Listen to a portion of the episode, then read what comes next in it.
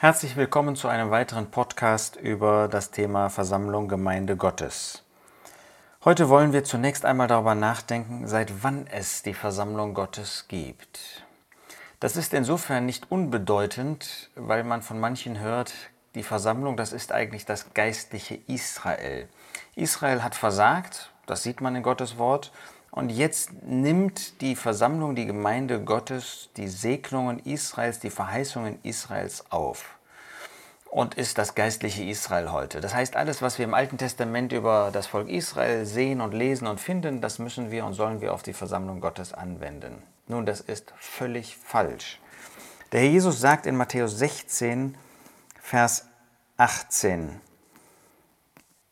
auf diesen Felsen, auf die Offenbarung, die Petrus von dem Herrn Jesus gemacht hatte, dass er der Sohn des lebendigen Gottes ist, werde ich meine Versammlung bauen, so sagt der Herr Jesus. Werde ich meine Versammlung bauen.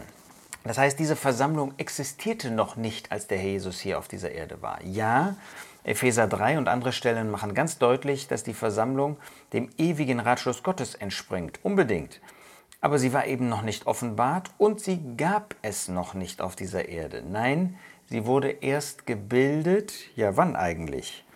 Und das finden wir in Apostelgeschichte 2. Da lesen wir in Vers 1, und als der Tag der Pfingsten erfüllt wurde, waren sie alle, die Gläubigen, das waren die gläubige Juden, die nach dem Tod und der Auferstehung des Herrn Jesus dort in Jerusalem versammelt waren, nachdem er in den Himmel aufgefahren war, Sie alle waren an einem Ort beisammen, und plötzlich kam aus dem Himmel ein Brausen, wie von einem daherfahrenden gewaltigen Wind, und erfüllte das Haus, wo sie saßen, und es erschienen ihnen zerteilte Zungen wie von Feuer, und sie setzten sich auf jeden einzelnen von ihnen, und sie wurden alle mit heiligem Geist erfüllt. Das ist dieser Pfingsttag gewesen, an dem der Heilige Geist auf die Erde gekommen ist. Und da hat er nach 1. Korinther 12 die Versammlung Gottes gebildet. Da hat er sie geformt. Da hat er aus Menschen, aus Gläubigen, die zuvor einzelne Gläubige waren, damals sogar zu dem Volk Israel gehörten, hat er einen völlig neuen, einzigartigen Organismus gebildet. 1. Korinther 12, Vers 12. Denn so wie der Leib einer ist und viele Glieder hat, alle Glieder des Leibes aber, obgleich viele ein Leib sind, so auch der Christus. Und das ist die Versammlung Gottes, denn auch in einem Geist sind wir alle zu einem Leib getauft worden. Es seien Juden oder Griechen, es seien Sklaven oder Freie und sind alle mit einem Geist getränkt worden. Das heißt, an diesem Pfingsttag ist die Versammlung Gottes entstanden.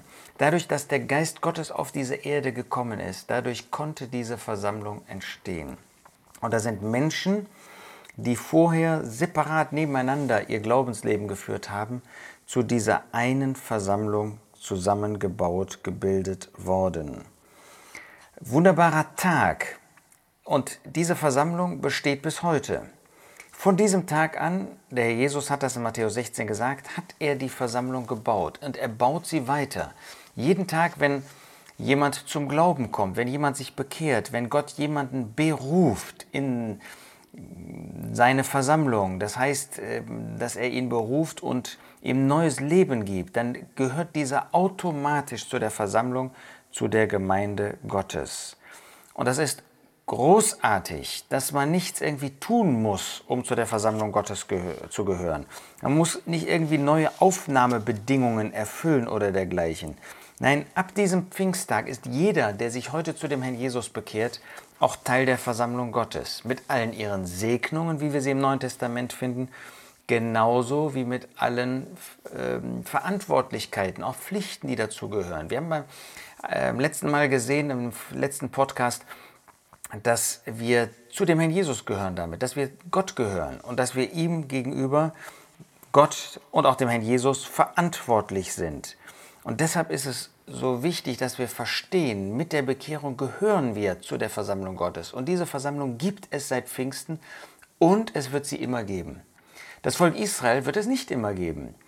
Gott hat dieses Volk berufen, als es auf dieser Erde war. Er hatte sie herausgerufen aus ähm, anderen Familien.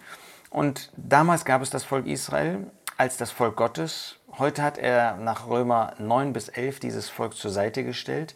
Er wird nach der Entrückung, wenn wir bei dem Herrn Jesus sind, wieder neu anknüpfen mit diesem Volk.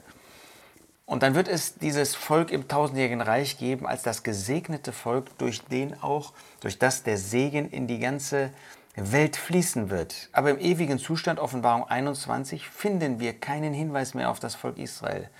Da unterscheidet Gott nur noch die Versammlung Gottes, seine Hütte, das Haus Gottes, von allen anderen gläubigen Menschen, die dann auf der neuen Erde leben werden. Aber die Versammlung Gottes, sie wird es in Ewigkeit geben. Sie wird unter bestimmten Blickwinkeln gesehen, das werden wir noch sehen. Auf jeden Fall wird diese Versammlung immer existieren. So wertvoll ist sie Gott, so wertvoll soll sie auch uns sein. Noch kurz, was es eigentlich für Voraussetzungen geben musste, damit die Versammlung entstehen konnte an diesem Pfingsttag. Erstens musste der Herr Jesus natürlich das Erlösungswerk vollbracht haben, musste er ähm, wie ähm, Epheser 5 deutlich macht, aus Liebe zu der Versammlung sterben, damit die Versammlung gebildet werden konnte. Aber er musste auch in den Himmel auffahren. Der Jesus sagt einmal im Johannesevangelium, noch war der Geist nicht da, weil Jesus noch nicht verherrlicht war. Ja, die Versammlung ist verbunden mit dem verherrlichten Christus. Deshalb ist die Versammlung, die Gemeinde Gottes, auch kein irdischer Organismus, sondern ein himmlischer einer, der nicht zu dieser Welt, zu diesem Kosmos gehört, sondern er, die Versammlung ist Teil der neuen Schöpfung. Und dazu musste der Jesus nicht nur die Auferstehungswelt gegründet haben durch seine Auferstehung, sondern er musste verherrlicht in den Himmel auffahren, um, wie er das sagt, den Geist Gottes auf die Erde zu senden. Und das ist der zweite Punkt. Der Heilige Geist musste auf die Erde kommen. Das heißt, erst mit dem Kommen des Geistes Gottes auf die Erde, das ist einzigartig, das macht die Versammlung auch so einzigartig, dass sie nicht mit einem Menschen auf der Erde verbunden ist, mit dem Herrn Jesus, sondern mit einem Menschen verherrlicht zur Rechten Gottes. Und zweitens, mit Gott, der auf diese Erde gekommen ist, dem Heiligen Geist. Er hat im Alten Testament immer mal wieder gewirkt. Immer hat er eigentlich gewirkt. Aber er hat Menschen auch ähm, erfüllt ähm, dass sie einen bestimmten Dienst tun konnten, aber er wohnte nicht auf der Erde. Aber damit die Versammlung Gottes gebildet werden konnte, musste der Geist Gottes auf diese Erde kommen. Und wir werden das beim nächsten Mal sehen, dass sie mit ihm, mit dem Geist Gottes, untrennbar ebenso verbunden ist. Der Geist Gottes musste kommen. Und das war eben in Apostelgeschichte 2, wo diese wunderbare äh, Sache geschah, dass der Geist Gottes kam und dieses Haus erfüllte. Ja, die Versammlung gehört zum Himmel. Sie hat mit dieser Erde nur insoweit etwas zu tun, als sie auf dieser Erde lebt.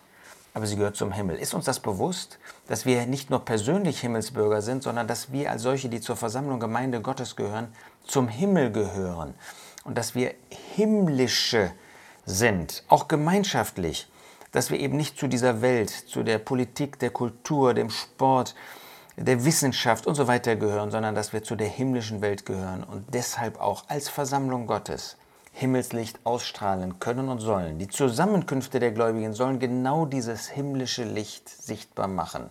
Das ist nicht theoretisch, sondern das zeigt, nur wenn wir uns mit dem Himmel beschäftigen, können wir auch als Versammlung Gottes, als Gemeinde Gottes heute etwas von dem wirklich sichtbar machen, was Gott auf dieser Erde sichtbar gemacht haben möchte durch die Seinen, durch die Versammlung Gottes. Das wünsche ich dir inmitten des Volkes Gottes, der Versammlung Gottes, und dass wir alle das so verwirklichen.